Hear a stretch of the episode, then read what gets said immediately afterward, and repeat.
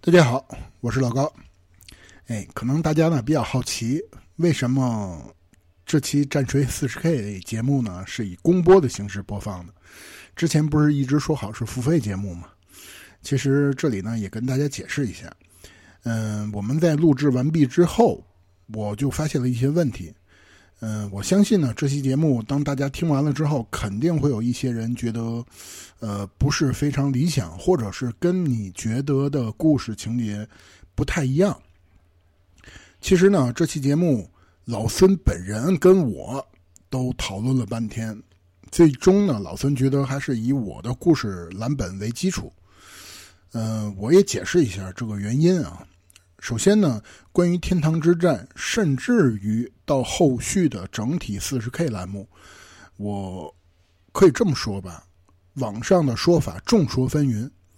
其实主要的原因呢，基于两点：第一个，很多事情 GW 都没有说清楚；第二个呢，再加上多版的不断吃书，导致了它的设定经常会改。还有第三个事情，就是关于这期节目，大家听完了之后，可能会觉得，就像我一开始说的，跟大家认为的故事情节可能不太一样。它的主要原因是我考虑了以下几个方面啊。首先，第一个，嗯、我也不知道咱们听 Talks 的听友对于 40K 的了解程度是多少，所以呢，在整体故事环节当中，我基本上砍去了一些支线的人物，甚至于可能不是很重要的人物，我都没有提。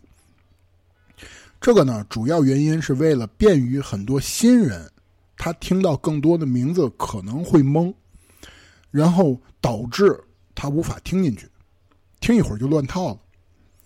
第二个原因就是熟悉我的人可能知道啊，我讲故事的其实方向呢和老孙是不太一样的。老孙呢更加偏重历史人物性，就是他会把很多人物作为整体故事的着重点。而其实如果比如说听了很多 Talks 节目的人，应该知道老高讲故事呢，可能更加偏重于事件性，就是所有的故事是以事件为基础，人物只是推动事件的因素之一。所以呢，我会把事件排在第一位。故而呢，就在整个这一期战锤 40K 的第一期节目《天堂之战》当中，我把不是很重要的一些人物全都砍去了。比如说，这样一个人，他主要会影响战锤 40K《天堂之战》这场战役，那么我就会把他拿出来，然后聊一下。可能呢，很多人听完以后会发现，就是甚至于在故事当中，古灵族的那一段故事当中，我连众神的名字都几乎没有提。它的主要作用呢，就是便于新人，它好记。第三个事情呢，就是关于战锤 40K 的疗法问题。这一点我和老孙的分歧是比较多的。他觉得呢，应该把很多人物拿出来，甚至于可能对于后世的影响比较重要的人物呢，也放进来，简单的带一句。毕竟他在可能某一个时间段，可能就是比如说啊，之前的时间段内出现过。但是我觉得，为了一些新人做铺垫，那么我尽量都刨去了。所以呢，最终我们决定把《战锤 40K》这个栏目前几期作为一个收听建议的一个环节。那么也就是说，并不是说这个栏目未来不收费了，也不是说一开始免费，然后后来收费。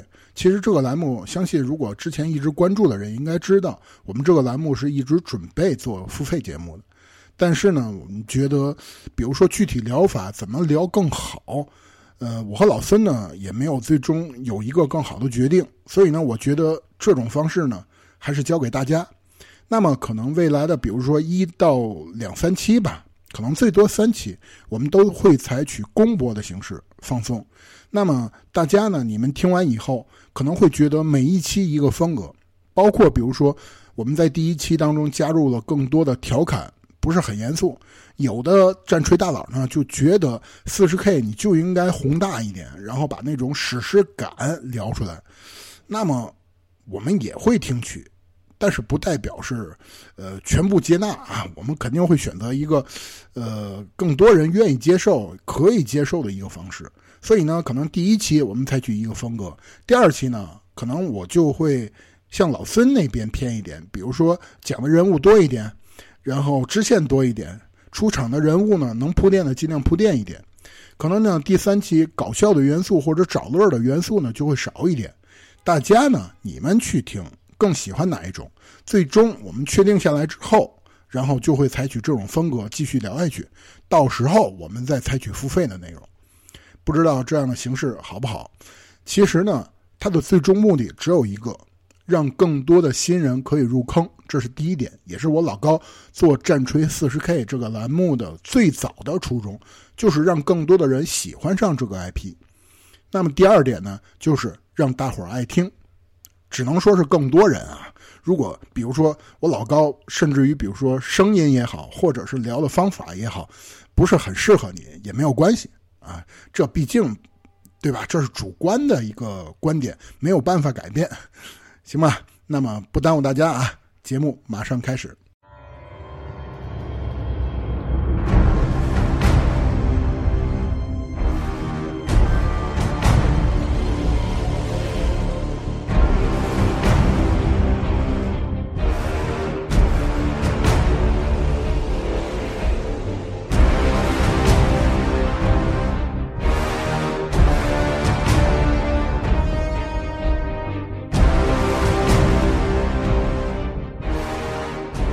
大家好，欢迎来到亚空间。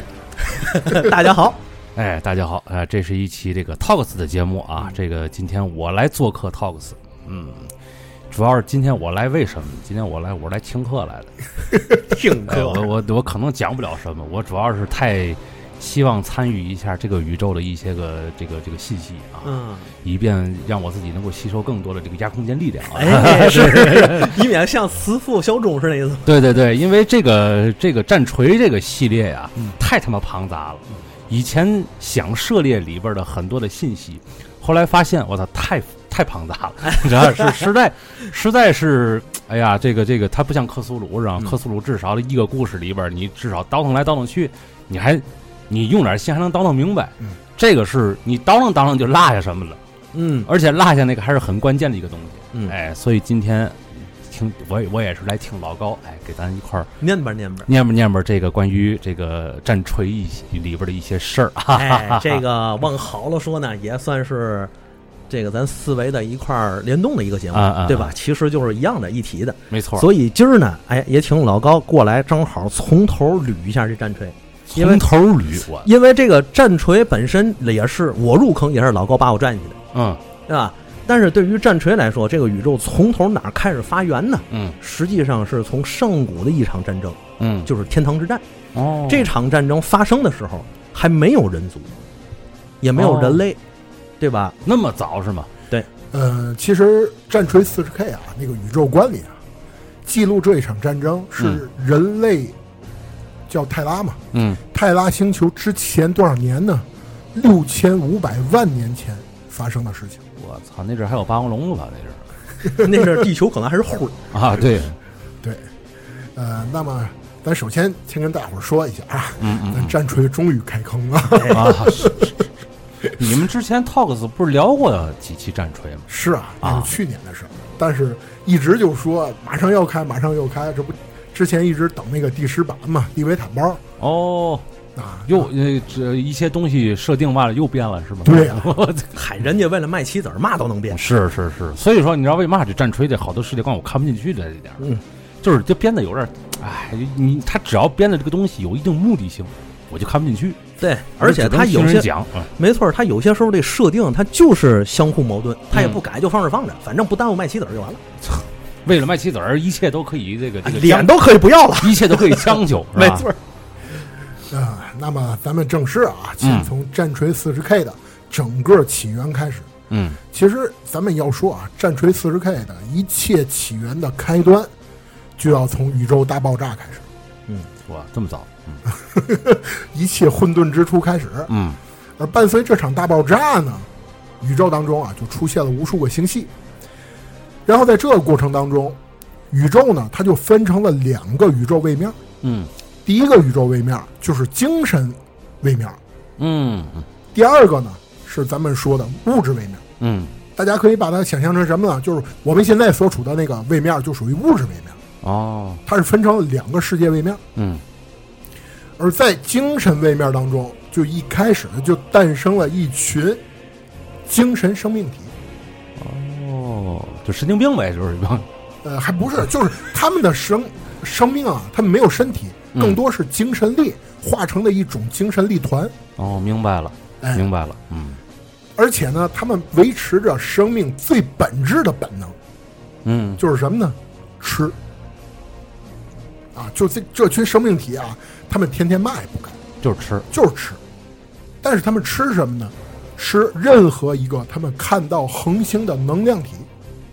哦，就举例来说啊，比如说任何的物质层面儿、物质宇宙层面儿，任何物品都会投射到精神位面儿，它有一个倒影。嗯嗯然后呢，在精神位面当中，任何一颗恒星都是有一个能量的，嗯，那么这些能量体就被那些精神生命体天天吃。反正听着那么像一种暗物质，哎，要不就是思维碎片，哎类就似类类似于这种东西，类是吧似？嗯哎，然后他们怎么吃呢？就天天就吸哦，吸吮，啊吸完了一个换下一个。就跟喝汽水儿拿拿拿瓶子嘬似的，拿吸管嘬似的，是萨吧克密，我对操类似，或者跟棒棒糖似的来回嘬嗦了。我操，哎，而在物质位面当中呢，嗯同样也诞生了很多的生命体，这就跟咱差不多了啊。 啊，而在银河系当中诞生的第一个种族，就是一种爬行动物。哎嗯嗯 所有生命体的本质都是爬行动物，嗯嗯嗯嗯，而这群爬行动物呢，可以说是整个银河系当中啊，是第一批拥有智慧的生物。哦确定这些爬行动物不是从海洋里爬上来的吗？呃，不是，不是哈， 但是具体是不是咱也不知道。是我我我我倒觉得这应该是有一些符合性，嗯嗯，可能是，嗯，所以呢，他们可以拥有最早的智慧，慢慢的，他们在漫长的时间里面就开始研究各种可以研究的东西。嗯，而随着他们技术呢，就越越来越发达呀，啊因为因为你想，也没人控制他们，也没人是管他们，是，他们就开始在不同的恒星上干嘛呢？散播这个生命的种子，哦已经开始创造其他生命了。普罗米修斯，哎，哎，我靠，从而呢创造全新的一些另外的生命体。也许人家就是做实验啊，嗯嗯 背不住啊。同时呢，他们也开始发现了精神位面宇宙，就是开始某一天可能某个人就探知到了，跟那个嗯嗯精神宇宙有了联系，嗯有了沟通了。然后呢，他们将这一片精神宇宙就命名为什么呢？叫精神之海啊，啊，就是精神之海。嗯而由于科技的发达，他们就开始利用精神之海，构筑了与其连接的大门。嗯干嘛呢？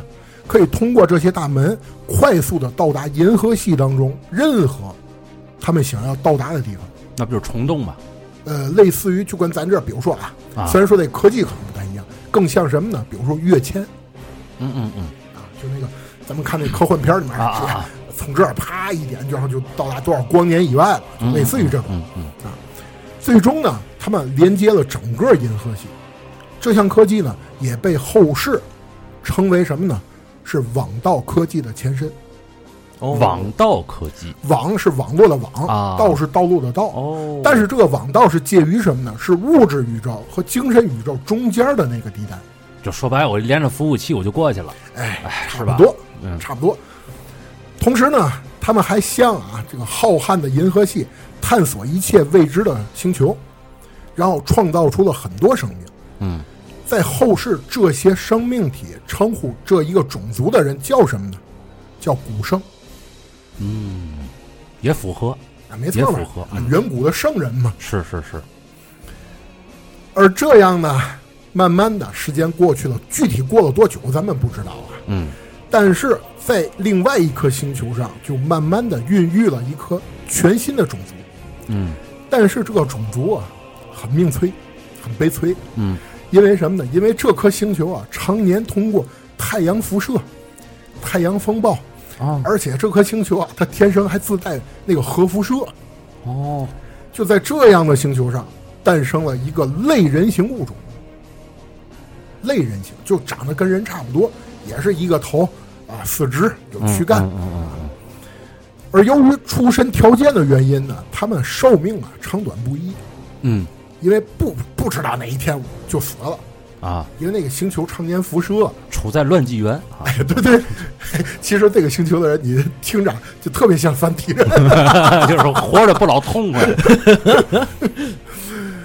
因为啊，不知道什么时候死去，所以这一个种族就对死亡有着极高的崇拜，嗯，合理这个很合理，因为是，对吧？他们就认为死亡啊是生命的最终终点，就是活着就是受罪啊，哎，死才是唯一归宿嘛。没错。啊，是，所以他们在这个病态的星球上就建立了大片的居住地，嗯也导致了他们的居住地盖的都像什么一样啊？嗯，坟墓。哦，到到处都是金字塔，有点这意思，哎，对，都是吧都是那种墓穴呀，就是可可能活人死人都能住。就差不多。这个 这个星球上的人就是那意思，就是说这活着就是为死准备的哎，对啊，有点像埃及人那个意思哈。啊、有点儿，啊因为极高的死亡崇拜嘛。是是是，而这个种族被称为什么呢？被称为巨王者。嗯惧是什么惧呢？是惧怕的惧，王是死亡的王，嗯，巨王者。而战锤四十 K 的一切起源，就从这三个种族开始。一个那个精神生命体，嗯第二个就是古生，嗯，第三个就是巨王者。哦，三巨头出现了就三巨头。嗯，咱们首先呢，故事得从这个巨王者身上讲起。虽然说啊，这个种族是一个苦命的种族，嗯，但是他们在一代一代族人的发展的基础上，就同样建立起了强大的帝国。嗯，而且呢，巨王者的帝国是由各个巨王者的部落组合而成的，嗯可能这个也没有特别统一的管理。嗯但是呢，毕竟人由由于人数基数太多，所以呢，他们也这个帝国啊有一个议会掌管所有的部落，这个议会就叫三圣议会，嗯就由三个圣人领导。嗯，而这三个圣人里面呢，就是这三个圣人都是那个这个巨王族的圣人，对，没对错，吧？而且他们是可能是投票选举制啊，啊啊啊！就是一代一代会更换。哎，而最高的那个领导人，就是三圣议会里面也有一个领导人，嗯这个领导人叫什么呢？叫寂静王。哦，啊你说他为什么叫寂静王？不知道。 人就叫这名儿，对，人就叫寂寂静王，对叫寂静王。嗯呃，慢慢的，由于时代的演变啊，这寂静王可能也不知道换了多少代，嗯，反正就是一代一代传，但是都叫寂静王，对，都叫寂静王。然后呢，他手底下有两，可能左右护法，左护嗯法，右护法， 然后呢，咱三个人就叫三圣一辉，嗯啊，三个圣人，啊。但是咱们说，每一代寂静王都有一个使命，就是帮助他的族人啊，通过科技能够延长寿命，嗯，得改善这个咱短命的这个短板。对呀、得得得算算这个这个这个三日三日连星这这个事儿 啊，哎，没错儿没错儿没错儿没错儿，但是他们的命运跟三体人一样，嗯，嗯经过了数千年的研究以后，发现他们改变不了，没戏，没戏怎么办呢？殖民，没错，对， 哎，一点错没都得有。都得套路 啊，对 就是这套路。于是呢，他们就把目标转向了什么呢？搬家，嗯然后逃离这颗病态的母星。他们通过常年的科技研究，最终呢发明了包括像静止力场，嗯，啊反物质动力战舰，嗯，啊这些名字可能大家仔细琢磨琢磨也能明白啊。都司空见惯了，哎，没错儿，但是在他们的科技当中，已经觉得哎呀，太厉害了！ 啊我们都研究出来反物质动力战舰了。那是没见过二次元文化哎呢，是吧 要是见过就觉得不厉 害了，然后呢，他们就开始往银河系当中啊一些其他星球上开始探索，嗯，以便呢可以找到适合他们生活的一些行星。嗯而就在这个过程当中，巨王者就第一次发现了古生的存在，就碰上了。这一碰上不要紧啊，通过短暂的接触，他们发现啊，古生的科技远比他们强大太多了。没错儿，并且他们最为致命的那个诅咒就是短命，在古圣眼里啊早已不值一提。哎呦，超脱了，已经了好像在古圣那儿，人家已经掌握永生了。这也是一种诅咒啊。没错，您也能您也能这么说，嗯，对所以这种想法就让巨王者第一次发现，原来整个银河系当中还有这么强大一个种族。嗯，那怎么办呢？我们求求人家吧， 就跟古圣说：“你能不能教教我们呀？”嗯，但是你想，在古圣眼里，就像比如说，突然间有一天有一只蚂蚁跟你说：“你教教我怎么烙烧饼吧。啊，那你得先把自己 落了呀。就这个古圣看呀，你们这个小哪儿也太哪 儿了，跟我说这干嘛呢？说不着，你以为真正的智慧只是烙烧饼吗？就是啊对我他妈教会你有嘛用？可能在那个蝼蚁眼眼中，这个烙烧饼可能已经是哎呀，太高明的科技了。就是终极的科技了。对对对对对嗯啊嗯，所以在古圣眼中啊，就根本没有理睬他们那哪啊，根本就是太可笑了这种问题。是是是，所以这个接触的过程具体持续了多久，咱们不知道。嗯但是据那个古圣一直就根本没有理他们。嗯，而在这个过程当中呢，一些巨王者王朝也开始脱离三圣议会的统治了，嗯因为你想，啊那个星球越来越内乱，嗯常年的病痛，他们自己内部就开始打起来，是发生了全面的战争。这场战争在当时被称为叫什么呢？嗯叫分离之争。是，就是你你你没有一个新的大佬出现，我还认你当个大佬。嗯一旦他出现了，你就嘛也不是了。没错， 是，而寂静王呢，面对族人内部的混乱，他觉得啊，如果要解决当下的问题，就是大伙儿都分裂，团队也不好带了，都不团结了。嗯，那怎么办呢？我们只有一个办法，就是要树立一个强大的敌人，从而让整个居王者族人团结起来。哎，这思路倒对，现在不也这样吗？是是是， 但是咱这么说啊，你没有十年脑血栓，可能都想不出来这主意。 没错， 还嫌自己那不够乱哎啊可不呗，哎你自己内部都打成这样了，你还往外面打去？啊？但是不得不说，这个办法在当时啊，巨王者内部还确实管用。嗯而这个敌人是谁呢？不出外人啊，就是古圣。嗯，所以不是他真打得过呀？你听着 啊，所以巨王者就联合起来，就像一群小蚂蚁联合起来，啊我们要打倒这个人类。哎我们一定要烙烧 饼。 对我们一定要打倒古圣，然后抢夺他的科技和他的永生嗯啊！哎，有人一群小蚂蚁天天研究一块儿，哎咱今天打四爷他们 家去。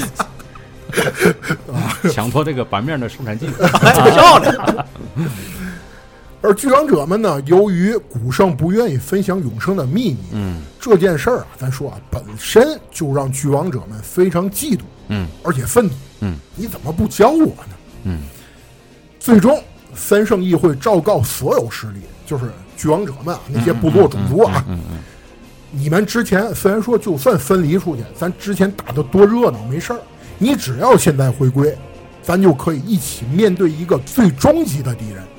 嗯，而这个敌人呢，最关键还掌握着咱们族人梦寐以求的奥秘，嚯，什么东西？啊就是那永生嘛。哦，而这个消息当传遍整个巨王者星球的那一刻，三圣议会就终于挑起了自己族人和整个银河系最强大霸主之间的战争，给挑起来了。可能古圣那边还不知道啊，嗯古圣在家吃板面呢。啊，然后一堆蚂蚁就爬起来 了，也挺恐怖，要是可不呗？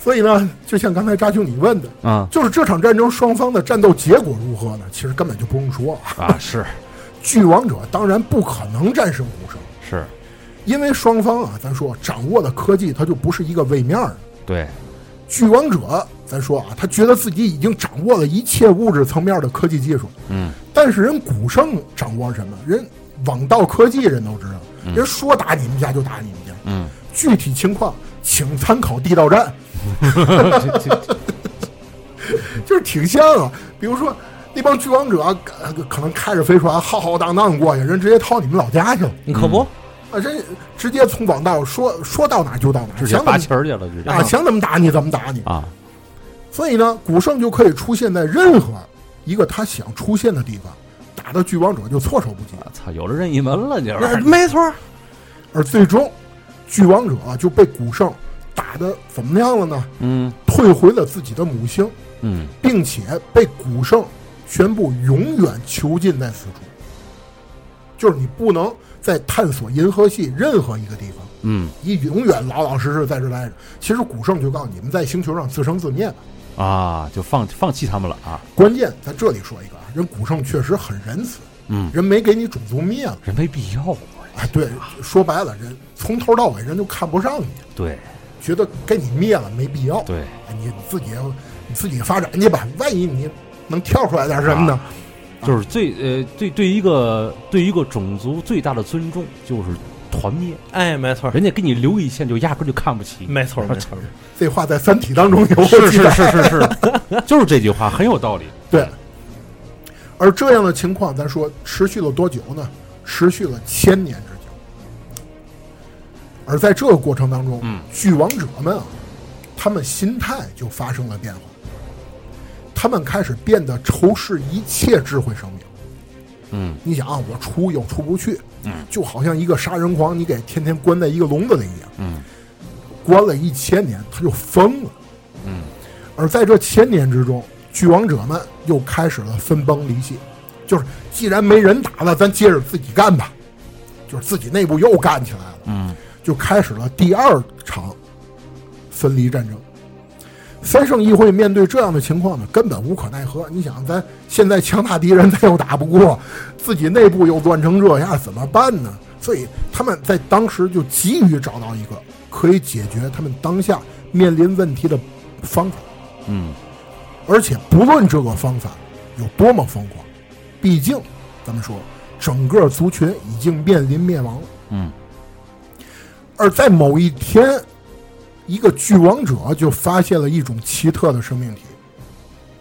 关于这种生命体，咱首先说一下啊，后世有很多种记载，比如说有的说这个生命体啊，其实从一开始很早之前就一直在观察这个辐射的星球，嗯，他们一直看着。也有的人说呢，巨王者们仇视一切的这种精神力，倒映在了精神之海当中，被这些生命体呢发现了。还有人说，说是某一个探测器在一颗濒死的恒星上发现了这些物种。这个精神体是谁呢？就是咱们一开始说的那个，在精神之海当中那些精神生命体嗯嗯啊嗯，，他们之间发现了。他登场了，哎，当然可是不是人家说那个不要回答，不要回答，咱不知道啊。但是最终的结果是什么呢？就是巨王者们发现了处于精神位面，并且体型超过恒星体积的这些精神生命体，就非常巨大。是，而他们双方通过一些未知的办法，就是后世没有记载啊，嗯，应该是灵能吧，应该是，反正他们最终产生了交流。嗯而巨王者们从此也给这种生物起了一个名字，就叫星神。哦，星神是巨王者给起的名字，因为呢，双方啊不处于一个同样一个位面儿，巨王者呢就答应帮助星神啊，用一种活体金属打造一种全新的身体。哦，这个活体金属，你可以把它想象成什么呢？就是一个金属，它是活的，变形金刚，呃，类似吧。而且最关键的是什么？这种金属啊，由于它是活体啊它有自我修复的功我操，提一千，能啊，它会自己痊愈。哦，就用这种技术帮星神打造一个生命体，方便呢，他们可以降临到物质文明哦，明白了，啊，帮他们打造身体嘛，你们就可以过来了。是借尸还魂吧，哎，啊，而最终呢，咱们说这项科技啊研发成功了，星神也终于第一次从那个精神宇宙降临到了物质宇宙。嗯而一降临了以后，你别忘了，他们本质是什么？嗯是吃啊。所以他们啊，就从身边这些巨王者身上，就感受到了一种之前从来没有感受过的美味气息。食欲大增了，哎，就觉得这群人怎么这么香呢？ 而当时三圣议会的寂静王名叫什么呢？叫斯扎拉克。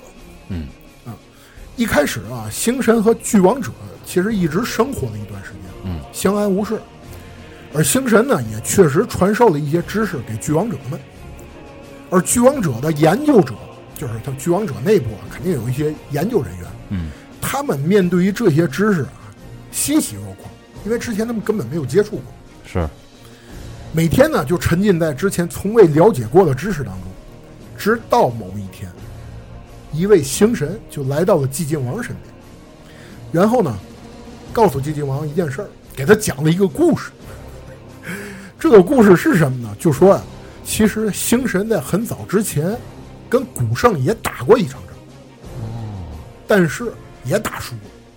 哦，古圣那么厉害是吗？咱说啊，啊是真是假未必。哦，我先说一下这个星神叫什么啊。嗯这个星神在他们内部，他有一个外号，叫欺诈 者。啊，那不就洛基嘛？类似， 这是奸妻的老祖宗是吧？ 哎，类似，啊，叫欺诈者。嗯但是他肯定没把这个名字告寂静王啊。嗯嗯 哎，你好，我叫欺诈者，现在我来给你讲段事儿。嗯，你好，我是一个骗子，我来自缅北，我操！我现在跟你说点致富道路，啊 你想他这名字欺诈者墨菲兰特，对吧？你听这名儿就是就就不是好人，是然后呢，他跟寂静王说，之前啊，我们啊跟星辰，星辰跟古圣也打过一场，嗯但是也打输了。这么多年呢，我们啊一直渴望有一个战友，一起去打败古圣。通过这一段生活时间的生活呢，我们觉得你们啊特别适合做我们的盟友，嗯咱们一起击败古圣，并且呢，最终咱们可以分享古圣掌握的一切科技和力量。寂静王想了想，就说：“啊，我啊回去琢磨琢磨，我跟我那哥俩开个会去，我还有左护法、右护法。哎，”然后他又问了那个星神一件事儿，就说：“你能给我们什么呢？除了科技之外？”嗯，星神告诉他：“我可以带给你们永生。 哎呦，”哎，求这一之不得的东西了啊，这句话就让寂静王啊愣了。然后好在寂静王啊，他智商还有点在线，嗯，他就问了那个星神，就说永生可以，我们需要付出什么呢？啊！可能就跟当初那个谁，猴爹问棍儿的代价是什 么 对对对对，就说白了，一帮蚂蚁问我们想要做烧饼，我们要付出什么呢？啊？那付个出你们整个蚂蚁的生命，是吧？ 这个那个星神反而告诉他们，嗯这些事情在我们眼中那是小屁泥，嗯不算什么，这是我们赠给盟友的礼物。咱们真把古圣打下来，那些科技才是真正厉害的东西。寂静王呢就觉得行啊，我这事儿回去琢磨琢磨吧。行，然后他马上就联合了三圣议会，另外两个人还有包括一些族内长老一起讨论这件事儿。而其中呢，咱们说有人反对吗？其实有，嗯，有一个人反对。关键这个人啊，在后世还被称为什么呢？叫预言者。 你说这个名儿起的，预言者提了一个想法，然后大伙儿都没听他的。一般都这样。 一般来说预言者都都都是这个结局，对对对，反正是经过了长达一年时间的讨论，最终寂静王同意了。嗯就把这份盟约啊给签下来了。之后呢，巨王者确实得到了星神的大力帮助，他们获得了之前从来不敢想象的武器，其中就包括什么呢？像高斯射线，高斯，对，这是一种什么丝？高斯你想的有点多，你想过了这我个，想什么了？你想的这是二 K 的事儿，知道吗？ 二 K 的一个饰品，大家知道老孙有多复杂了 哎吧？ 嗯是，为什么他马上就懂了？是，哎哎，对，我和妈也没说，我不我不明白我在说什么，是 吧？我我也不明白。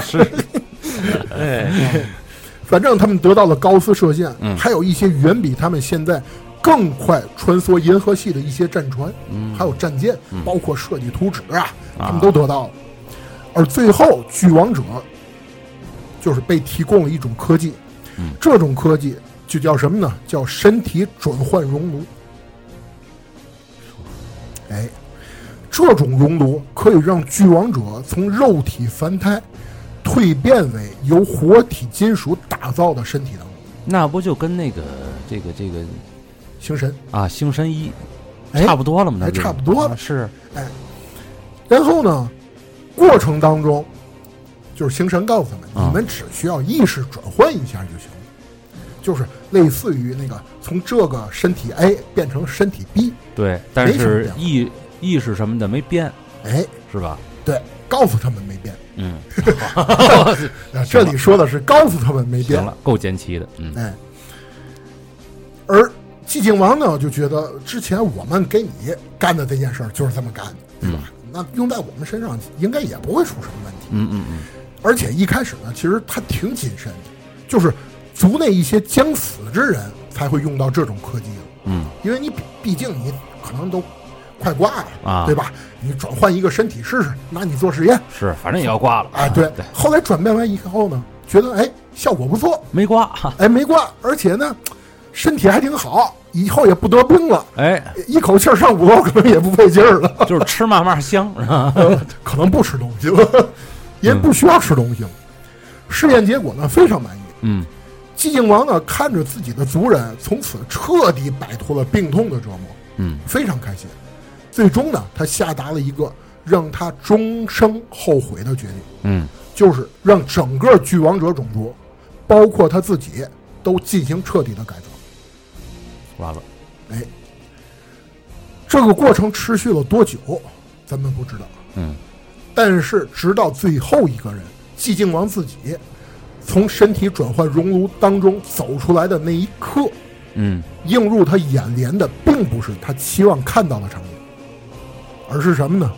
他看到的是星神们在他自己的母星上疯狂地吞噬着之前巨王者的身体，哦，开吃了。嗯，到那一刻，寂静王才终于明白，他被骗了。你要说被骗，我觉得也有点牵强。你说给你换一个更好的身体，旧身体你也不需要了，我们不吃，那干多多浪费。其实这是嘛呢？也是星神对于这个当时的巨王者啊的一种，可以说是欺骗，因为这个星神在发现啊，这巨王者的灵魂特别好吃，就我是哦吃的是灵魂还是肉体？灵魂和肉体都吃了。就是他的这个最一开始恒星的能量淡而无味，嗯，这个巨王者的灵魂呢，他们发现哎，有点辛辣，有点上口，还特别好吃，有点上头，所以他才用这种方式骗了整个当时的巨王者，说你把这个变成现在咱们所说的太空死灵，然后这帮人通过这种方式把所有巨王者的灵魂和肉体全吃掉。哦，原来太空死灵就是他们呀。没错，所以从那时候开始，他们就变成了太空死灵。可是这灵魂不是转换了吗？转换到这个机械的身体里了吗？那只是后就是后来的设定啊，啊更新的设定说那只是他们生前的记忆和人格的数据。对，说白了，那种转换是什么？就类似于把你上传到电脑儿，拿个 U 盘，再给你拷贝到另外一个。但其实那已经不是我了。对对，中间是不是做过什么修改不知道，嗯，寂静王自己也不知道。明白 了。其实星神，我觉得他们换一个另外一个比喻，就好像之前天天啃蛋白棒的一帮人，第一次尝到川菜了，哎这玩意儿蛮刺激。哎，一看嚯，鱼香鸡丝，呵，水煮牛肉，麻哎小麻小麻小，麻婆豆腐好 吃。这个嗯就在这个过程当中，寂静王终于明白，我被骗了。嗯哼，而且最关键的是什么呢？他发现他的族人只有少部分还拥有着保持独立思考能力，哎呦，这大是部分人只剩下机械的傀儡了。嗯但是咱们说，也得到了另外一个层面，就是他们确实不会生病，嗯，而且整个巨王者种族空前的团结一致，是肯定团结，对肯定团结。因为只剩下发号施令和执行命令。对对对，就是一帮行尸走肉了嘛，可以说。对，嗯而就这样，寂静王啊，终于明白他们之前那个巨王者种族已嗯经彻底没了。那看来寂静王还是有一点心智的。对他自己有，是，从此他们开始有了一个全新的名字，就是太空死灵。嗯他们把那个巨王者的那个名字开头英文啊，前面留保留了，后面更改了一下，就从巨王者变成了太空死灵。嗯而星辰这边呢，因为吞噬了整个巨王者种族之后，他们确实开始履行之前的承诺了，嗯就是什么呢？咱们一起打古筝去。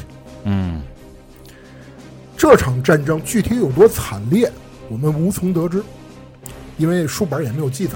嗯，毕竟当时也没有任何一个世界观里的人说是经历了这一场战争。嗯，毕竟当时的战争技术是后世人类科学的边界，根本无法想象的。嗯，我们只知道当时整个银河系都在燃烧，哦，就是星神带着太空死灵一起打古圣，嗯，整个银河系都在燃烧。怎么打的，反正也不知道，反正应该是挺激烈啊。关键是什么呢？星神啊，据说啊，当时的力量甚至能够直接扭曲，是那个物质空间形成黑洞，直接吞噬一个恒星，嗯因为它毕竟是精神位面的，嗯，他掌握这种能力。而再加上那个拥有活体金属打造身体的那帮太空死灵，嗯这一次古圣再也没有了之前的从容。他联合了当时他创造出的一些种族，其中就包括古兽人和古灵族，古兽人，跟后世的兽人还不一样，嗯还有古灵族嗯一起对抗另外两个强大的敌人。但是咱们刚才说过，啊面对那两块料根本打不过。嗯，而真正压死骆驼的最后一根稻草，是一位星神啊，向太空死灵展示了如何进入网道科技的办法。就是太空死灵也掌握怎么进入网道科技了，嗯而且他们也开始建造出了属于他们的网道大门。最终，古圣惨败，几乎灭绝。嗯而这场战争也被后世称为第一场天堂之战。就是咱们今天聊这期，不是说天堂之战吗？嗯，天堂之战一共打过两场，嗯这是第一场，第一场，对就是巨王者、星神再加上古圣他们三方打的一场战争，嗯就叫天堂之战。如果比如说啊，把天堂之战这场战斗和后世人类打仗做对比，那就跟幼儿园小孩撒土一 样。就是后面包括荷鲁斯大叛乱也好，包括四战锤四十 K 的主线战争也好，和这个天堂之战比起来，就是幼儿园小孩和泥儿。嗯，我有啊我有点相信，可能咱们这个地球以以这个这个这个银河系以前可能也经历过这 个，有可能。对，其实就是类似于什么呢？人类的知识边界探索之外的领域，是就是你根本理解不了，怎么可以这么打呢？对，就像《三体》当中经常说的一句话：“物理学不存在了。”为什么？因为已经超出他们认知了是，啊！就类似于这种。嗯而伴随着第一场天堂之战的落幕呢，星神变成了银河系的霸主。嗯但是咱们说，星神它的本质啊是什么呢？是贪婪，不可能就让他们看享受战争的愉悦啊，是，毕竟他们本质就是吃嘛。好吃懒做呗，哎， 所以星神在统治之后，很快就爆发了内战。嗯嗯原因很简单，他们忽然发现啊，身边有更美味的气息，就是什么呢？他们自己族人。哦，星神自己，对，而这件事儿其实要说，还得说从一个孝神开始说起。什么神？孝神笑神，这讲相声吧，这人是， 有可能想爷，笑神喜高旗，他在背后策划了很多事儿，嗯，导致了一个星神第一次吃了一个同族，吃完以后，哎，这更好吃。哟，哎，我我们之前都吃这个川菜，第一次吃到开水白菜，哎，吃鲁菜粤菜哦哎呀，味儿， 这个更好吃。嗯所以整个星辰内部就开始互相吃了，嗯他们也开始爆发内战了。而在那这场内战过程当中，还有一个人，就是谁呢？寂静王。寂静王一直等待一个反抗的事情，因为之前他们已经被这个星神奴役了。嗯变成小弟了。他们一直等待一个反抗的时机，而这场内战也让寂静王感受到了时机成熟，我们可以反抗了。而在星神那边呢，他们之前啊并没有意识到太空死灵会反抗，所以等他们慢慢的发现身边同族啊很多同族开始不是因为我们自己内战消失了，而是莫名其妙消失了。嗯，他们慢慢反应过来的时候，他们才明白，曾经他们视为傀儡的那群排骨。为什么说排骨？太空司令，就是太空死灵、嗯嗯啊，包括现在咱们很多人管太空死灵也叫排骨嗯啊，就那群排骨已经开始造反了。嗯，哎，他们不没有心智吗？关键激进网友啊，啊，还有少部分的太空死灵内部的可能一些长老、法皇，是是是，他们有。能够更好的玩羊群效应，哎，对，而寂静王呢，则带领着数以百万计的太空死灵，将之前那些看似不朽的星神，因为他们知道这些星神啊，他们本来就是这个精神生命体，嗯我们根本打不死他们，嗯那怎么办呢？把他们打成碎片儿，然后扔到不同维度的宇宙迷宫里面。哦，这我得理解一下，就给你打碎了，然后给你身体可能胳膊腿儿嘛的把一个精神体给打碎了，这是个，这是一个，这我这碳基生物好像理解不了这个事儿，因为咱这么说啊，啊说到这儿，咱得说这个这个老高是把整个的故事给咱串了一 遍，啊，但实际上这个天堂之战第一次天堂之战在 GW 携手底下就已经写了无数次，他就已经变了无数次的设定了，包括现在咱们知道的星神，实际上是最新版的设定是纯宇宙、纯能量的亚空间绝缘体。他他妈自己也能说得服自己啊，呃，对， 而且它为什么能成为碎片呢？就是因为写着写着发现它是和这个亚空间四神对标，哦但与此同时，这帮星神却又上桌了。上桌了之后，他们会被爆弹枪打到，打败。所以怎么办呢？他们就全部变成碎片了，行吧，行吧，明白了吧？嗯，所以你你你不用非得理解，就就就这个意不思。是我试图理解，我知道理解不了这事儿对啊，试图理解，就你就把它想象成什么呢？在你的认知之外的事儿。啊 哎，对，或者它在这个空间位面儿它属于精神能量，在另一个空间位面儿它属于实体，对对对吧？你可以怎么认？它现在已经变成了全那个亚空间的能量绝缘体，是嗯纯物质宇宙的最高力量集合体，是这么着。嗯嗯嗯当那个古圣嗨，当那个亡灵太空亡灵把它打碎了之后，就把他们的碎片拿来当电池使了。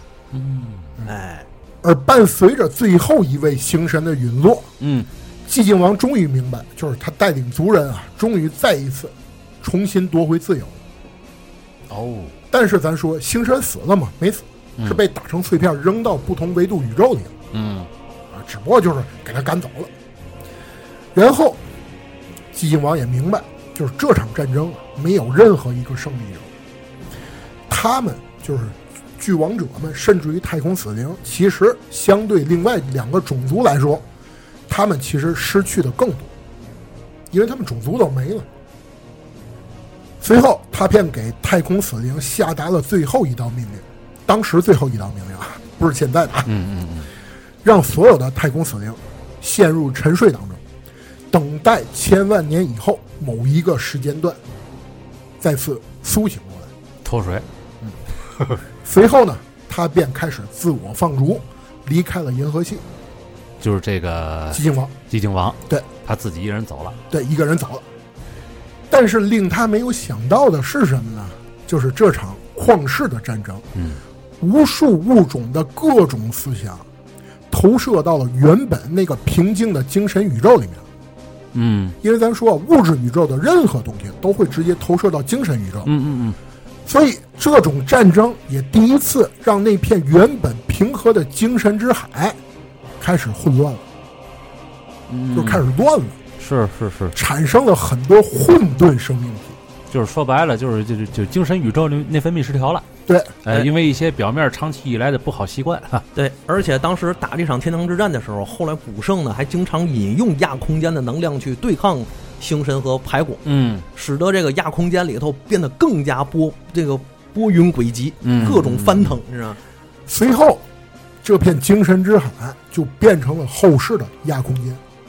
哦，这空间闹了半那么来，对最早人是挺平和的，嗯是一片祥和，对，就是因为这个物质宇宙啊，各种打仗，嗯打的让这片海呀、天天就 乱了，开始乱了，是而且是产生最关键，产生了很多混沌的生命体。嗯嗯嗯，而随着呢三大远古种族的没落，一个全新的物种就慢慢开始崛起了。嗯他们是谁呢？就是古圣当初创造的那个古灵族。嗯，他们开始啊， 老虎不在，猴子成大王，有点那哎，感啊觉。没错儿，在第一场天堂之战当中，咱们说啊，古那个古灵族为什么没有死绝呢？是因为他们太弱小了，很多事儿他们根本帮不上忙，嗯所以呢，他们很多族人也幸存下来了，嗯并没有被战争波及到。而随着时间的发展呢，这群原本弱小的种族就慢慢的发展成为了银河系新一代的霸主，因为没人了。他们从原本一个星球的殖民地，慢慢的就发展成为了拥有一万个星系以上的帝国，一万个星系，还有包括数以千计的其他物种行星的，都变成了他们的殖民地。嗯，包括俯首称臣也好，或者奴役他们也好，啊反正慢慢的就变成霸主了。同时呢，他们的社会啊高度发展，让他们的信仰呢就投射到了那个之前的精神之海，后来的亚空间里。啊哦，我天天拜呀，我天天信啊。 慢慢的，也让他们的这些信仰化成了神，哎，就变成了尸体了。其实这我觉得挺说得通的，是是是，就是因为信仰的力量足够强大，就变成对实体了。对对对，在另一个位面就变成实体了。啊，关键是什么呢？这些众神啊，还和他们早期的这些古灵族生活在一起，嗯就确实下界了，天天咱们一块儿生活。对，而且当时古灵族要是没了之后呢，他的灵魂还可以升到这个众神的地方，可以相互相双方相互一起生活。哎，我这一听老三讲灵魂这俩字儿，我感觉特 违和。你像一个政委讲这玩意儿，是，我应该是信那个太空死灵那一套的是吧？也是难为他了。 唯物主义凝视。是，但是呢，由于早期啊灵族啊这些人啊非常善良，嗯同时呢也更加淳朴，嗯所以他们信仰出来的那些神也更加偏向于善良一些，嗯比如掌管梦境的女神嗯啊，掌管狩猎的神，还有包括锻造之神嗯，等等等等，还有很多啊。那不就开始出现很多神话类似的东西了吗？哎对对对对，而这些神呢，有一个管理者，这个管理者呢就是凤凰王。哦，而这些神呢，就像刚才我说，一开始其实都跟这些古灵族一起生活。嗯但是你说生活就生活呗，天天过日子也好，天天可能、啊牧歌放牛可能都有啊，啊，种玉米土豆了。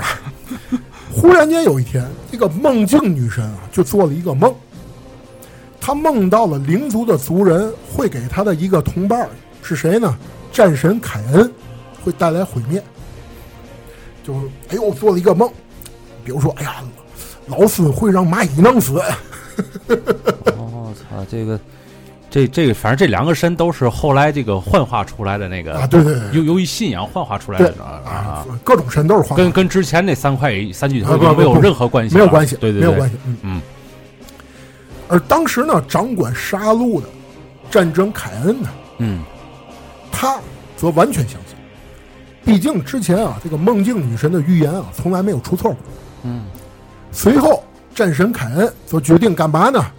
既然灵族你们未来会给我带来毁灭，是吧？嗯，不如我先下手为强，我给你们都宰了。哦，那么狠，嗯，战神嘛，嗯，战神凯恩。这阿瑞斯要吐希腊 那个，啊对，有点这意思，有点这意思。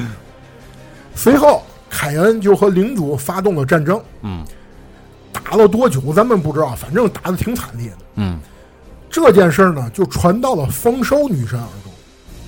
丰收女神呢，心想：哎呀啊，那都是我的孩子呀、 啊！啊，我管管以后你都秃了，我哪儿丰收去？我啊马上就找到凤凰王告状去了。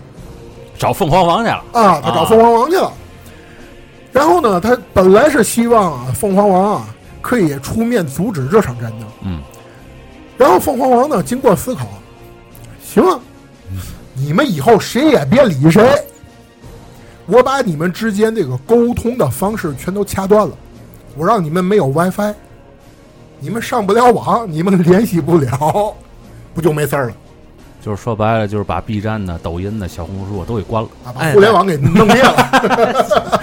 再也没有评论区了。哎谁也别说话了啊！谁别 说了，这招够狠的，这招。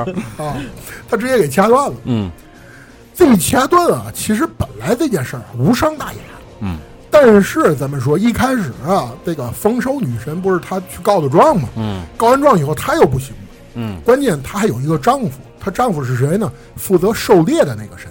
嗯这个二人啊，平常就跟那个子民啊，那些古灵族生活的特别好。啊，哎呀，你天天不让我跟我孩子沟通，这多难受啊！是啊，我们俩这发个作品什么，古灵族都来点赞的。啊你这不让他们过来点赞，不让他们评论，我们发什么呀？ 就是那我发还有嘛意义 呢哎？呀，我啊做这些短视频还有啥意义？我没有存在感了， 对呀 对吧？你你都不给我三连了。 对啊，随后呢，他们就把这件事儿啊跟他们一个好哥们儿说了。他们那个好哥们儿是谁呢？是嗯锻造之神。嗯然后锻造之神听完这件事儿以后啊，就说、啊这事儿好办，嗯我给你们做一个东西，嗯，就类似于我给你们做个手机，你没事儿咱自己私下打电话去。就是人家把那把电脑端给关了，我给你们来个手手手机端是 吧？哎，类似吧，啊，反正给做了一个装置，这个装置在原原著里面说是一块神石，啊，反正就是你们两个人，你们二神拿着这个东西就可以跟你的子民继续沟通了，哎，这五 G 的，嗯，哎。然后呢，这二神拿着这个神石以后，就天天跟他子民啊，跟他孩子天天聊大天儿。哎，今天吃的什么呀？那说，哎呀，今天打着老虎了吗？沟通更方便了，哎你知道对啊啊？本来这件事儿其实没事儿，你天天背地里面私下你大半夜打去呗，哦，还不让还不让明着打是吧？对你明着打那多不好，让别人知道了。是是是关键这件事儿千不该万不该啊，被战神凯恩知道了。哎呦，你想一开始他就知道那个灵族要毁会给我带来毁灭，是哎，我本来当初我就让一步了，说凤凰王说咱以后谁也别理谁了就完了呗，你们俩还天天跟你看还真跟是跟他们打电话，是啊，这事儿不行啊，嗯所以他就直接抓着这二神干嘛去了呢？嗯找凤凰王理论去，问罪，嗯说你看见吗？嗯当初我给你面子，我没闹事儿，嗯现在这俩货还闯祸，怎么办吧？凤凰王再疼爱自己那个同事啊，也没办法，你确实让人抓现行了。嗯，凤凰王就告诉什么呢？你拿回去自己处置。凯恩说：“好您嘞，这可是你说的啊。”嗯就把这二位神拎回去干嘛呢？用他能想象到的一切方法折磨这二神，那够惨的，可能拉回去无惨去了。 哎，具体你说怎么折磨的，没有描写，大家可以自己脑洞啊。是十大酷刑啊，哎，然后二神被凯恩抓走了，谁看不下去了呢？他们有一个好兄弟，嗯锻造之神啊，嗯，锻造之神就是做手机那个，啊，对， 就做手机那个，他看不下去，说：“哎呀，我我这俩，我就这俩好哥们儿，你嗯你还给他抓走了？哎呀，我可能天天一路的过那儿，听里面还还喊呢，还惨叫呢。嗯哎呀，不行，听不了这个，嗯怎么办呢？他就找到战神凯恩了，说这样吧，我呀，给你打造一百柄神器，嗯，然后你把那二神交给我，交换回来。”哦，然后战神凯恩听完这件事儿以后，他很高兴。嗯，为什么呢？因为啊，之前啊，锻造之神锻造的任何一柄神兵利器，都可以让一个人拿到以后，战胜同级别的人一千个人。我操，拿到一百件法宝，对，以一敌千。是，所以战神凯恩，你想啊这么信仰近战的一个人，嗯拿到一百柄神兵利器，这得多开心！是，所以他立马就答应下来。但是咱们说，你不能无限期的，那个我我给你这个时间期限不能无限期，嗯怎么办呢？我给你一年时间，嗯你用一年时间打造一百柄神兵利器，嗯，然后你给我，我就把二神释放。这慢工出细活，一一年时间我做那都是残次品，怎么办？哎，所以呢，这个锻造之神啊，就回去打那个打兵器去了嗯啊，可能天天加班加点儿，啊，都零零七了。是，就这样，一年时间打造了九十九柄，嗯，就差一把。饶一柄我要不咱哎， 他怎么办呢？他就觉得哎这怎么也没确实没时间了，啊，那怎么办？我找一柄凡人打出来的剑混在里面，我骗你，看能不能骗过去。关键他还赌赢了。他交给凯恩以后啊，凯恩倍儿高兴。嗯哎，你看一百柄可能还试了两三把，嗯嗯哎呦，果然神兵利器啊！嗯嗯然后赶赶紧放，赶紧放，就把那二声给放了。放完以后，你想他，他拿回去他得挨挨把试。啊，忽然间他就发现那柄凡人的残次品了。发现以后，他就非常愤怒。你想，他是战神呢，嗯别人骗他，那不在他心里就是瞧不起我吗？啊，所以他就愤怒至极，然后发誓，就让锻造之神必须要付出代价。其实就那一把的事儿。对，但是他觉得不是，你他要觉我，你多给我来一礼拜时间，也就照着来了。其哎实啊，何苦呢？随后呢，就由凯恩掀起了一场属于灵族的诸神黄昏，嗯一帮神打起来了。众神呢分成了两个派系，开始了这场诸神之战。嗯而作为领导者的那个凤凰王呢，奔马扎嗑瓜子儿看戏。哎，你说这多不够糟儿？他他那不看戏，他能干嘛呢？其实你劝劝架也行啊，啊，就是你他就就那一九十九把了，就那一把四舍五入也他妈过去了，啊，劝劝不就完了吗？何苦呢？啊，他不，因为啊，最早他神的其中一项就告诉他，你不能有任何战队，你不能偏向于任何一方，嗯所以他也不知道怎么办。那我就看着呗，就这一看，这场战斗也被后来的领族称之为叫第二场天堂之战，就是嗯，看神仙打架嘛。嗯对，这我感觉和第一场比起来，级别已经降了很多了。没讲错太多了，讲太多了，讲太多了，嗯是，这可能也就是中学生打架。 也比后来那个人人类之间和异形打要强哎，得对多。对对对对。嗯嗯而这场战斗的结果就是以战神凯恩打倒锻造之神告终。嗯，是啊，一百把家伙的，嗯啊，所以就就九十99九把九十九九九十九，他好像还没用那个武器，嗯他毕竟是战神。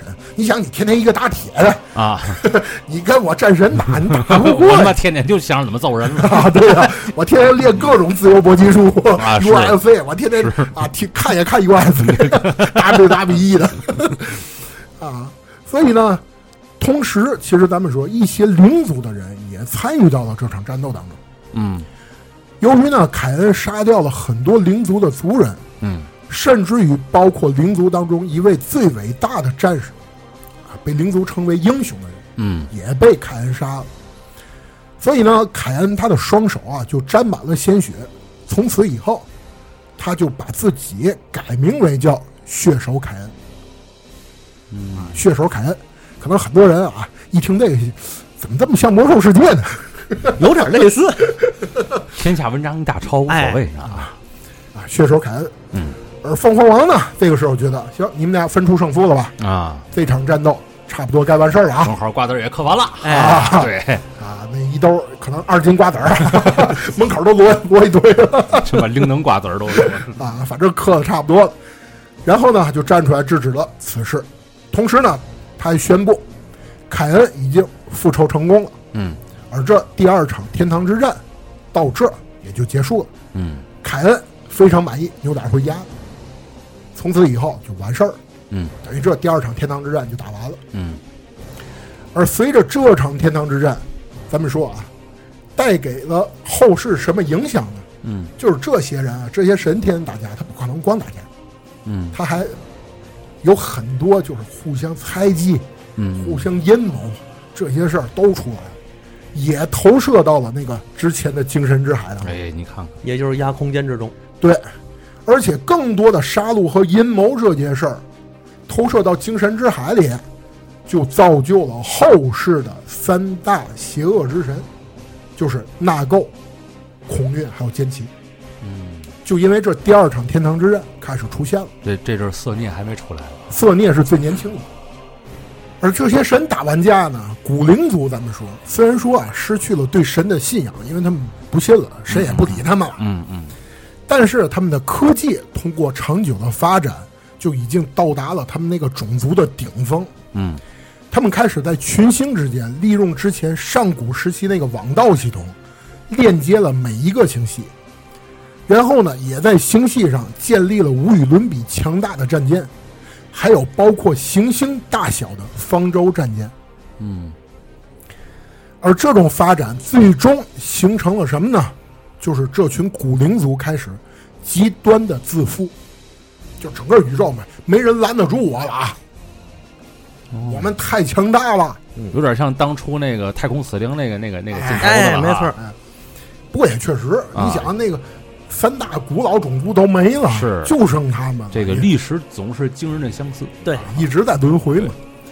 因为啊，就是为什么古灵族自负呢？因为他们发现整个银河系就没有任何种族可以对他们产生任何的威胁。嗯然后古灵族的人就开始慢慢的迷恋各种极端的情感，因为你想，这个人一旦极端自负以后，他喜欢那个东西也跟正常人不一样了。嗯，他们甚至开始在黑暗的网道迷宫当中建立了一座城市，这以前都是很多人根本不敢进去的地方。嗯，但是他们在里面建了一个城市，这座城市就是一直到现在人类纪元的第四十二个千年都鼎鼎大名的科摩罗。这个如果比如说知道就知道啊，不知道就不知道，嗯嗯嗯没事儿，就是反正就知道。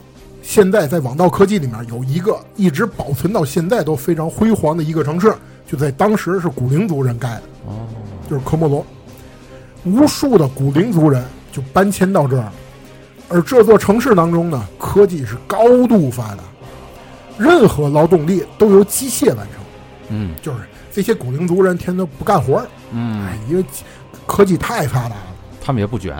他们也不卷，嗯因为都无敌了嘛，啊，每个人都觉得我无敌太寂寞了。要是所有人都觉得自己无敌，那就那就是卷的开始嘛，那就是。对，而居住在这座城市当中的人们，嗯则全力的享受着各种愉悦。哦，他们开始追求啊极致的享乐，探索一切禁忌的事物，因为这种事情可以让他们体会到更加极致的快乐。在这个过程当中呢，有一部分古民族，他们的族人发现这件事儿啊苗头不对了，就是还保持着一些理智，啊啊啊，所以他们开始乘坐飞船逃往遥远的星系当中。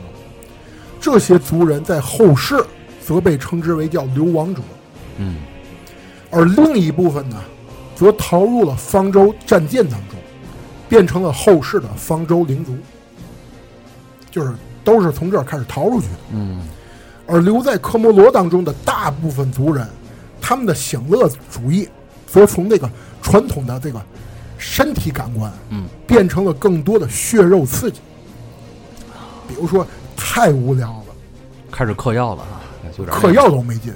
哎，老孙，咱俩一人剁个手指头玩吗？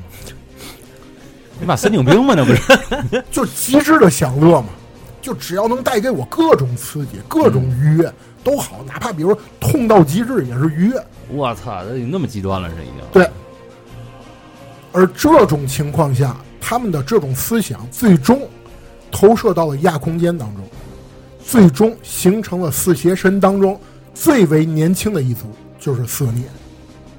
哦，合着打的打这儿来的。对，为什么色涅是整个都说四邪神最年轻的？因为他是最后一个。哦，而且为什么就是很多人啊一说色念，都说那个啊极致的享乐，因为就是从这儿这就是影射了，就是这个《古老之城》里边的这些个肮脏不堪的事儿没。错，到了亚空间那个精神之海里边，就变成了色涅这个对最年轻的这个神。对。嗯而且为什么咱说一点题外话啊，嗯色念为什么战斗力不强，嗯，也是因为一开始啊 GW 都不知道怎么画，你出品就是十八禁，没错儿，没法画这个种族，嗯，我很多设定根本就没法写，写了就变成人小说了第一，啊，所以就根本没有什么笔墨描述他们，嗯所以也是也是头疼了半天，结果到最后写出来的。是吧对，你想最后那色念的手底下不都有一个大夹子吗？嗯就跟扶他怪似的，这是啊那大夹啊啊大钳子啊啊那大钳子他打人一下或者当做武器的时候啊，他都能给自己带来极致的高潮与哎呦愉我悦。操，那上面都是大签上都是 G 点。我啊哎，对，你说这这玩意儿你怎么写？你知道吗？是够浪的。嗯，那要这样说的，纳垢是一帮不爱干净的人，然后 不是反映到那个精神之海。那个四邪神当中，纳垢是最古老的，嗯，他是最为年长的。那他为嘛那么脏呢？ 这我一直想知道这事儿。咱最后再讨论啊，还差一点儿，嗯天堂之战就聊完了。嗯而这个时候，咱们说色涅既然诞生了，咱们回想当年啊，嗯梦境女神曾经预言说，战神凯恩最终会被古灵族毁灭，这事儿对吗？对，嗯也确实如此。因为灵族而诞生的色涅，他们当中有一个王叫堕落王子，最终在亚空间之中击败了所有的古灵族诸神，嗯其中也包括最为强大的战神凯恩，还有嗯，凤凰王，凤凰王也完了。对，都被堕落王子给打败了。啊嗯，那那个夫妻俩呢？基本上都打败了，但都是打败死没死未知。死没死不知道，不知他道肯定得留扣。哎对对对对，而色涅呢，则抽走了无数古灵族族人的生命以及灵魂，是都堕落了嘛。哎，仅有一部分族人幸免遇难，嗯他们逃到了那个网道迷宫当中，自己躲起来。哦，至此，咱们说整个古灵族这个新的银河系主人，也彻底消失在历史的长河当中。嗯，到这儿，天堂之战的故事就整个聊完了。对，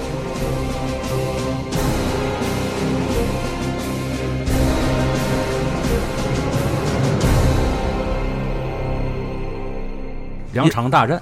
对，嗯因为这两场大战实际上对于 GW 来说啊，它特别偷懒儿，因为里头大量的种族基本上都是从那个中古战锤里头借来的，嗯包括这个四神、四邪神，嗯像什么孔虐、色虐，对吧？奸奇，这个就是从中古那儿抄直接抄，包嗯括古灵族也是直接抄，包括那个凤凰王阿苏烟也是直接登。那可以这么说，中古战锤和这个四十 K，它用的是一个上古世界观，没可以这么错说吧？没错，为嘛呢？啊就是因为当年中古战锤发展的已经不太好了， 就是这个肯定棋有外子部原因，哎，啊棋子儿卖不行了，所以这个时候他们开启了一个新的战锤宇宙，就叫战锤四十 K。嗯，然后把这个东西借过来之后呢，也试图吸引一下这些中古玩家。嗯你们看，哎，这东西好像和你玩的好像差不多哈、嗯嗯有些人就看到这个之后又入坑，又接着买棋子儿去了。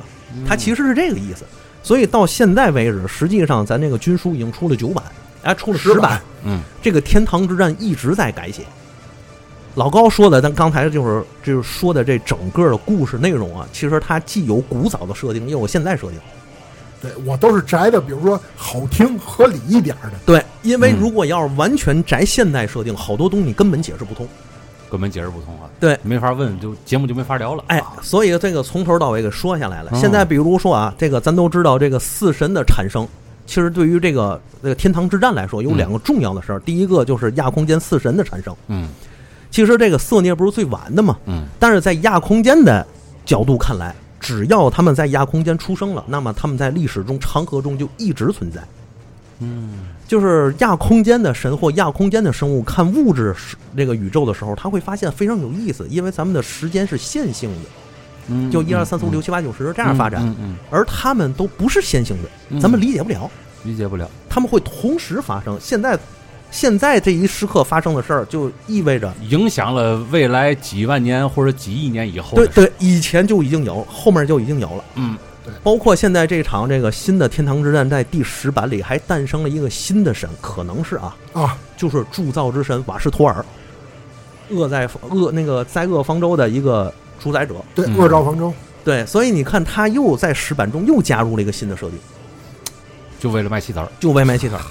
所以这个天堂之战呢，它具体来说就是两个作用，第一个就是说古那个诞生了亚空间和四神，嗯第二个呢就是把这个十几个种族给它交代了一下，嗯比如说古灵族，嗯比如说这个血手凯恩，嗯血手凯恩到现在为止他怎么这个很重要？为啥呢？就是因为到现在为止，很多方舟灵族就是灵族的后裔的一支，嗯他们还会把那个血手凯恩的碎片儿召唤出来，变成一个巨大的战斗力跟人打去。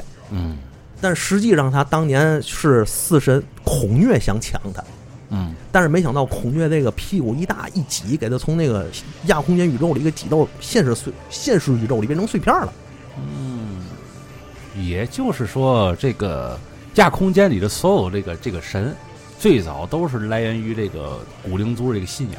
嗯，包括整个银河系智慧宇宙的情感、信仰、嗯思想、观念都在这儿。那这个帝皇他是古灵族的后人，不是，它是人类，对那那古灵族既然那么牛，那怎么允许人类的诞生呢？因为在它陨落了之后，人类才逐渐开始形成。等于人类又是在这个之后一个新的娜娜，哎，对，而且是一代不如一 代。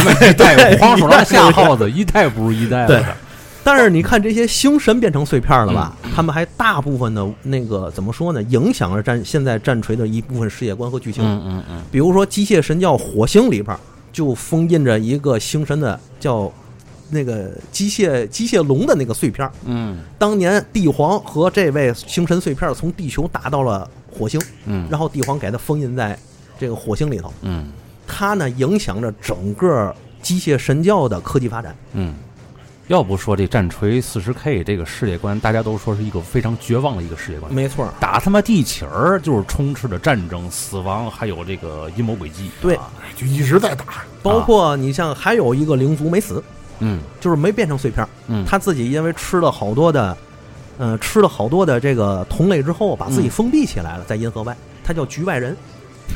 真的，当这个 G W 老总吧，也是呃哎，当这个虫族， 就是这个这个泰伦虫族从银河外过来的时候，还发现了他，嗯但是呢，他们是绕了一个大圈儿，离他远远的走，所以到现在很多人都在猜测这个局外人会不会是虫朝意志。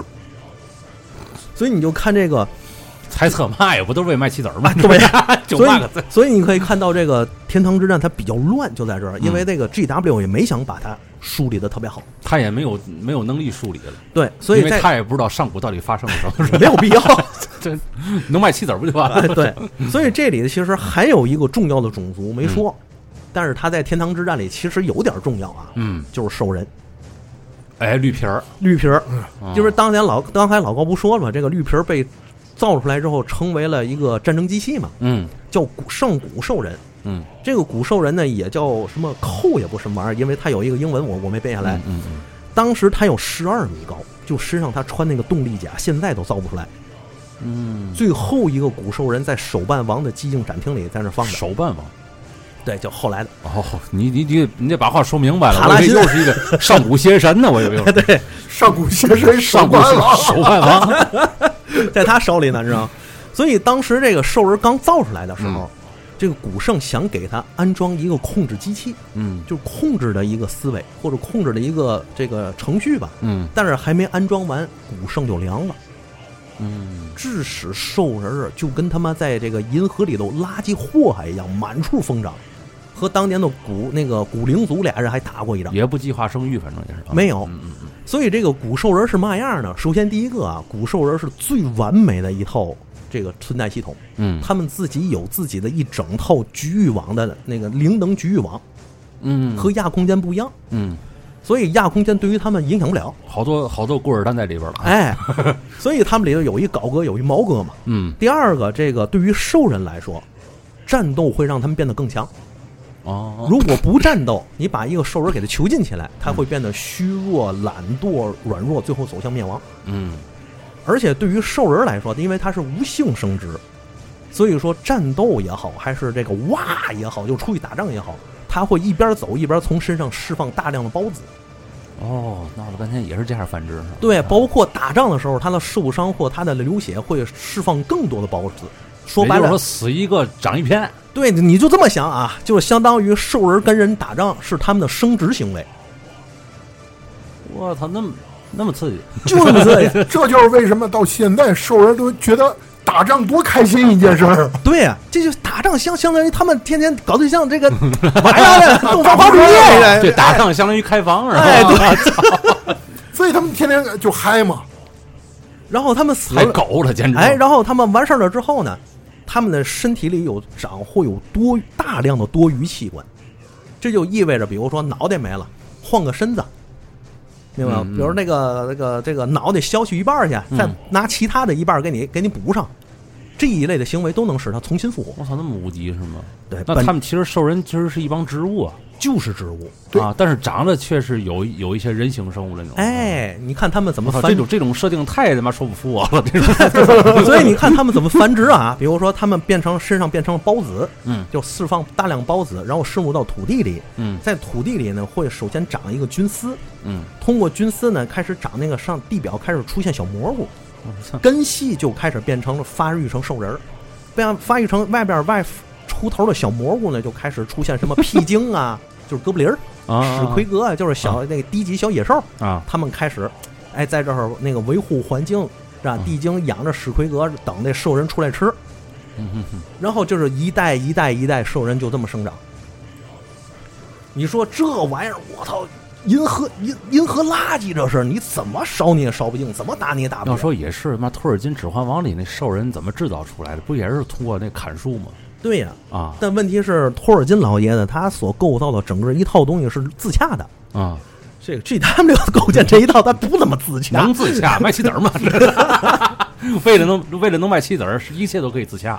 就是不是特别自洽。嗯，所以在这个过程中，我觉得这个整个天堂之战最重要的意义就是这个，点出了几个种族，嗯包括他们后来登场，包括整个天堂之战之中这个星神，嗯呃，这个包括这个谁亚空间，包括整个的四邪神，他们的出现才是真正天堂之战要烘托的东西。嗯，至于过程如何、设定如何不重要，我我，但是我还是想知道纳垢怎么来的，你知道吗？是一帮人，一帮不爱干净的人，他妈天 天上。实际上是这么说啊啊，就是包括四邪神纳垢、嗯孔虐、嗯、色孽，还有这个谁，这个坚奇，嗯他和灵族的众神中都有对位的。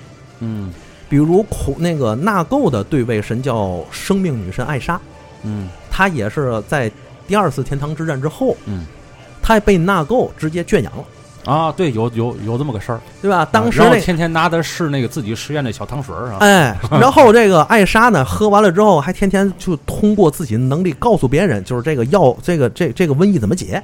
啊纳垢还知道这个事儿，嗯他们俩是对位的，嗯都是生命与希望嘛。嗯然后血手凯恩其实对应的是这个孔虐，嗯坚奇对应了谁是非常重要一个神，叫喜高旗，就是笑神。嗯星神之间互吃，就是喜高旗做的局。嗯到现在为止，喜高旗也没死，他躲进猛道去了。包括后面灵族，包括伊芙雷尼这些人，后面咱会慢慢讲。这些人出现，成为一个重重要势力，就是喜高旗在后面做局。所以说这一点对于这个天堂之战，对于灵族来说，后世它都有影响。也就是说，这个战锤整个这个世界观里边儿，它有三个地方，嗯，一个是网道，哎，网道里住着谁不知道，很多对吧？住着谁，但是现在也无法考究，看这就是留这个网道，就是他妈 G W 里边儿给自己以后写不下去了，然后那么留了一个小扣儿，是吧？哎，至少现在黑暗灵族住住里头，对对吧？然后还有一个这个这个这个什么海洋，呃，精神海洋、啊精神之海，对，精神之亚海啊空间就是嘛亚空间嘛，亚空间里边住了一些个从现实世界反映出来的一些神，对对吧？然后就是打成一片的整个银河系，就是对现实世界，是吧？对，对而且现在的亚空间里头啊，嗯除了这四位邪神，就是四小贩之外，嗯其实还有大量，还有一些领土里面边边样样的，还有一些小神。嗯这些小神特别弱小，嗯所以亚空间里很多生物是，很多时候有一些生物是没有善恶之分的，嗯它依然是整个银河系里智慧的一个结合体嗯或情感的一个反应，它是如此。所以在这个过程中呢，比如说你像灵族，嗯有一些先知就预感到了可能灵族要大堕落，哎色孽要诞生，嗯，所以这个灵族又分成了三派。嘿，你看，一派叫方舟灵族，嗯他们抢了当年灵族里的这个运货船，嗯开始玩了命的往外跑，并且他们开始有了一整套特别清心寡欲、规规矩矩的生活。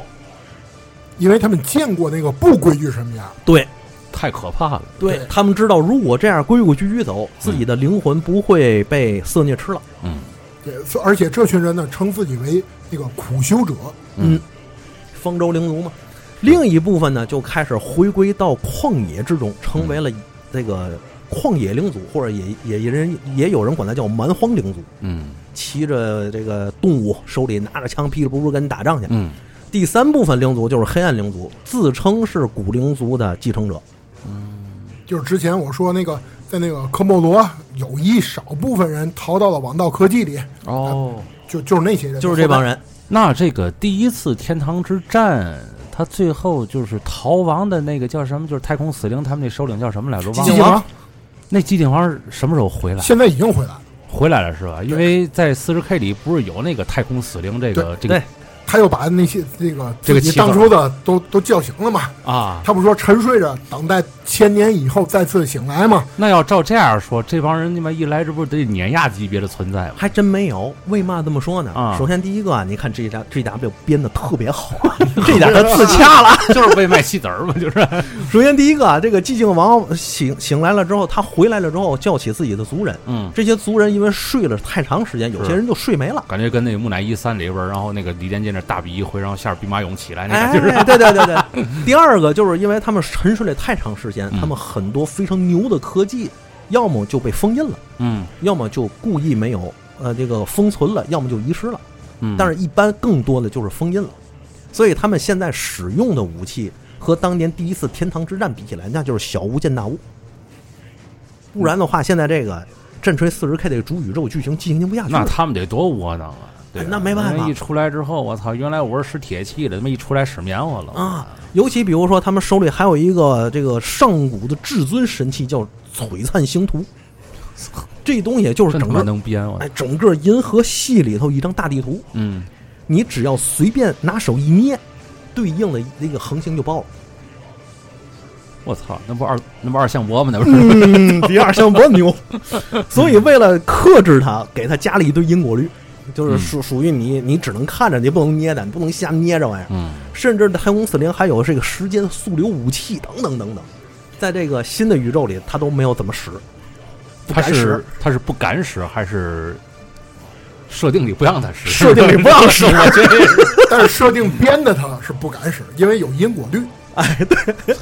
实在是编不下去了，把英国他妈给叨上出来了。哎，我操包括有的时候刚刚苏醒，对吧？这个脑子里的这个格式记忆啥的还没有完全的恢复嗯，啊，所以有些东西他想不起来，他都还不知道不谁如跟咱谁。那个休闲小说了，至少他妈的还敢对抗英国，我说啊你想那帮人躺那儿睡了睡了六千多万年嗯，啊，醒过来可不迷迷瞪瞪的。 本来就没魂儿了，他妈一醒来还迷迷瞪瞪的， 可不呗。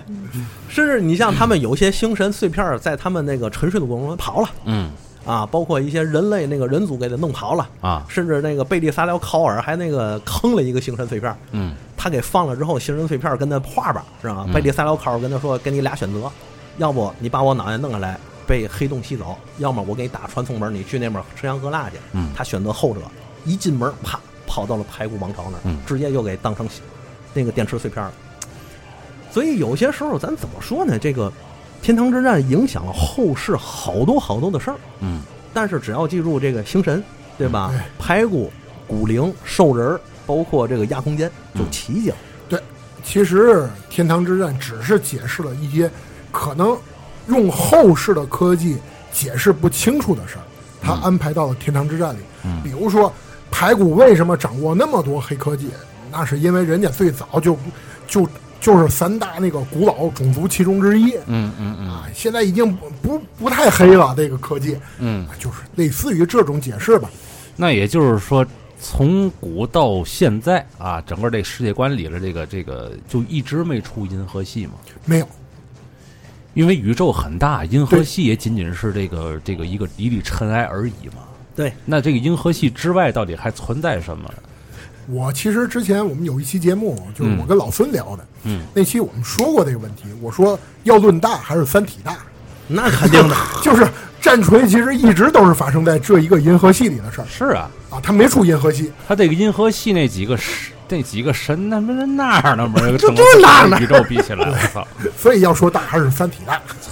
肯定是而且其实刚才我讲的，其实你要是整个听下来，你会发现有一点违和感，嗯就是什么呢？尤其比如说，就是古灵族怎么会有了一些神的出现，就感觉，包括我一开始在知道这一段故事剧情当中，我也有一种违和感，就好像是一本科幻小说，忽然间加入了北欧神话，嗯，就有那种违和感。他可能不光是加入北北欧神话，啊我感觉中国神话里边一一些个道理也也也也在里囊括了一点儿。嗯，对，所以其实也有人是这样解释的，嗯，就是当初啊那些神，其实都是真正的人，也不能说是人类啊，是最早的那个三个古老种族其中的一些人，因为当初第一场天堂之战把古灵族拉来以后。古灵族面对这么古老的科技和他理解不了的这些力量，嗯，他们就编了一套，嗯，神仙体系、神话体系，是他们编的，因为他们看不懂。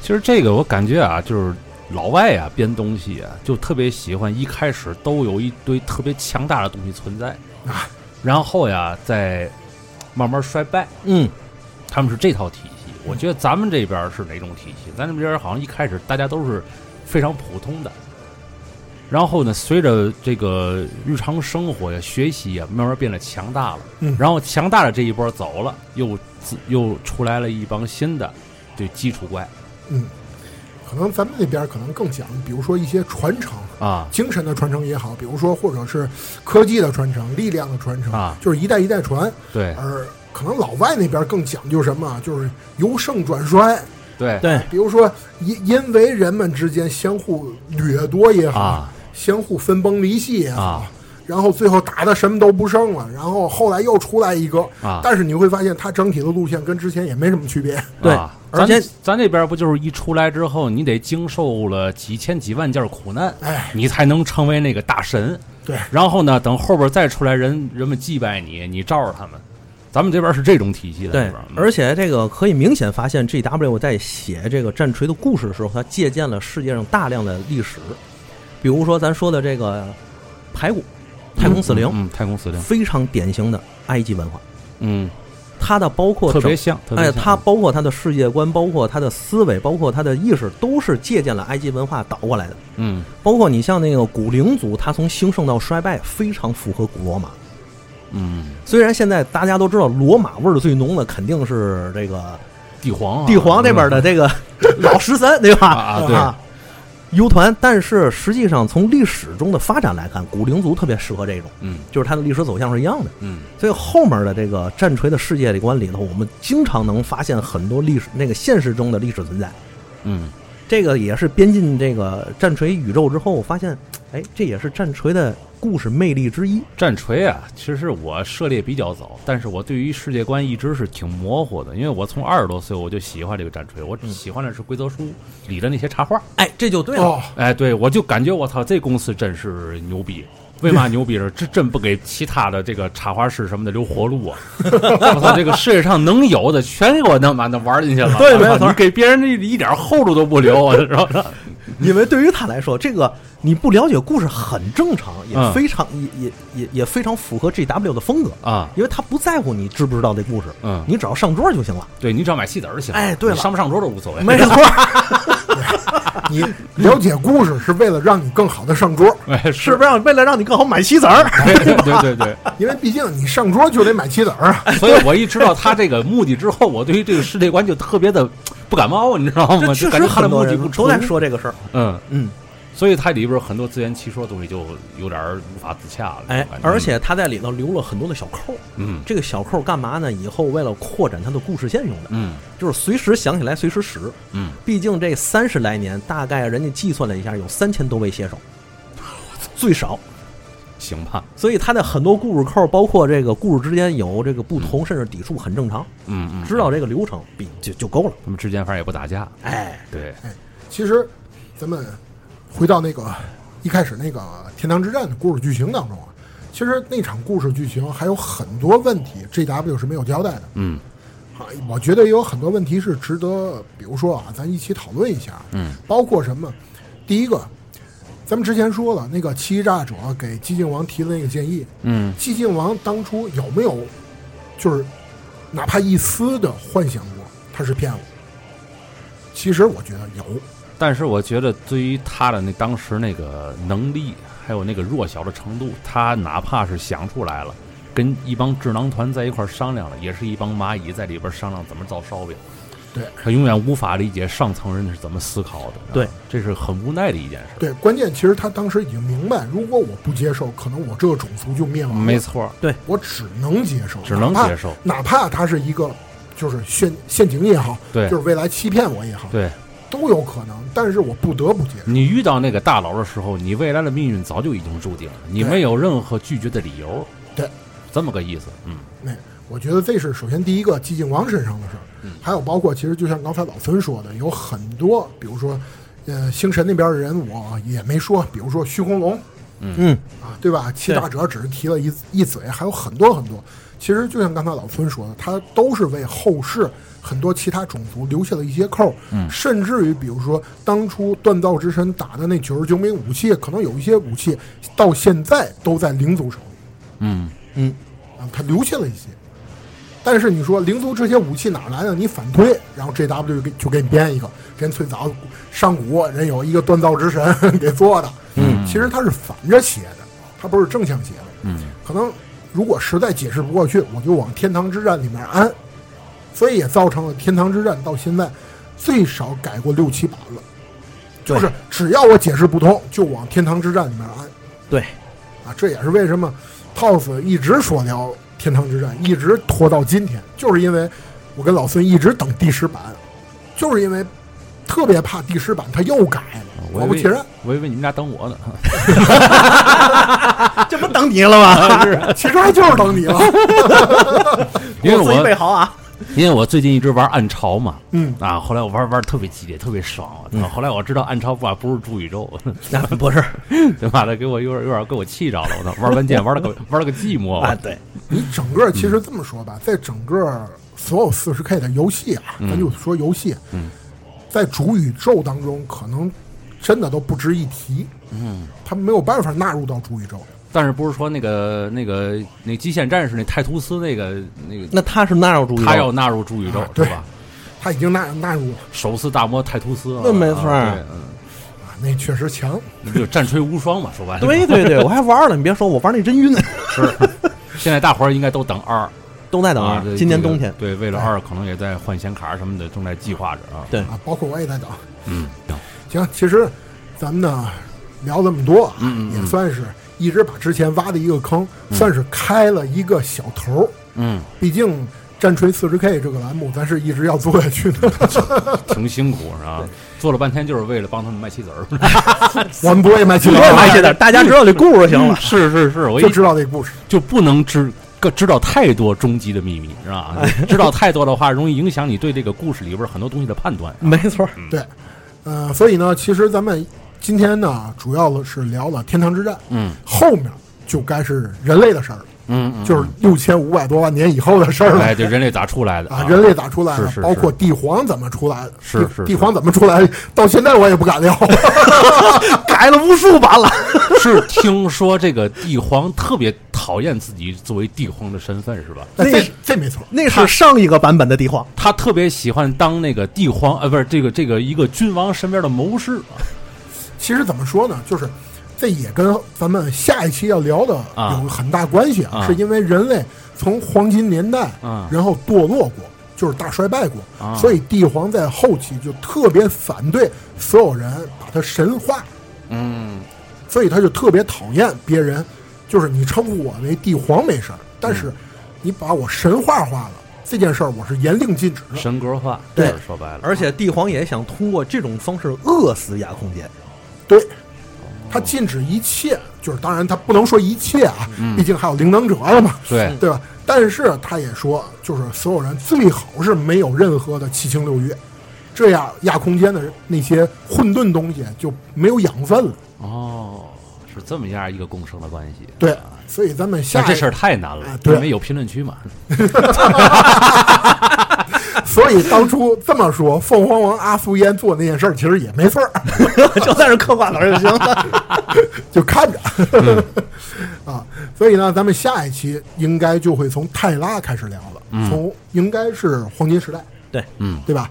黄金时代之后，帝皇就出来了，嗯，行吧？啊，也不知道这一期大家听的怎么样，反正就是一直之前就说嘛，哎 天津版战锤啊，你您就听一乐，对啊，战锤评书啊，哎对对对，希望大家喜欢，嗯好吗？咱们时间差不多了，到此结束，大家拜拜。拜拜。再见。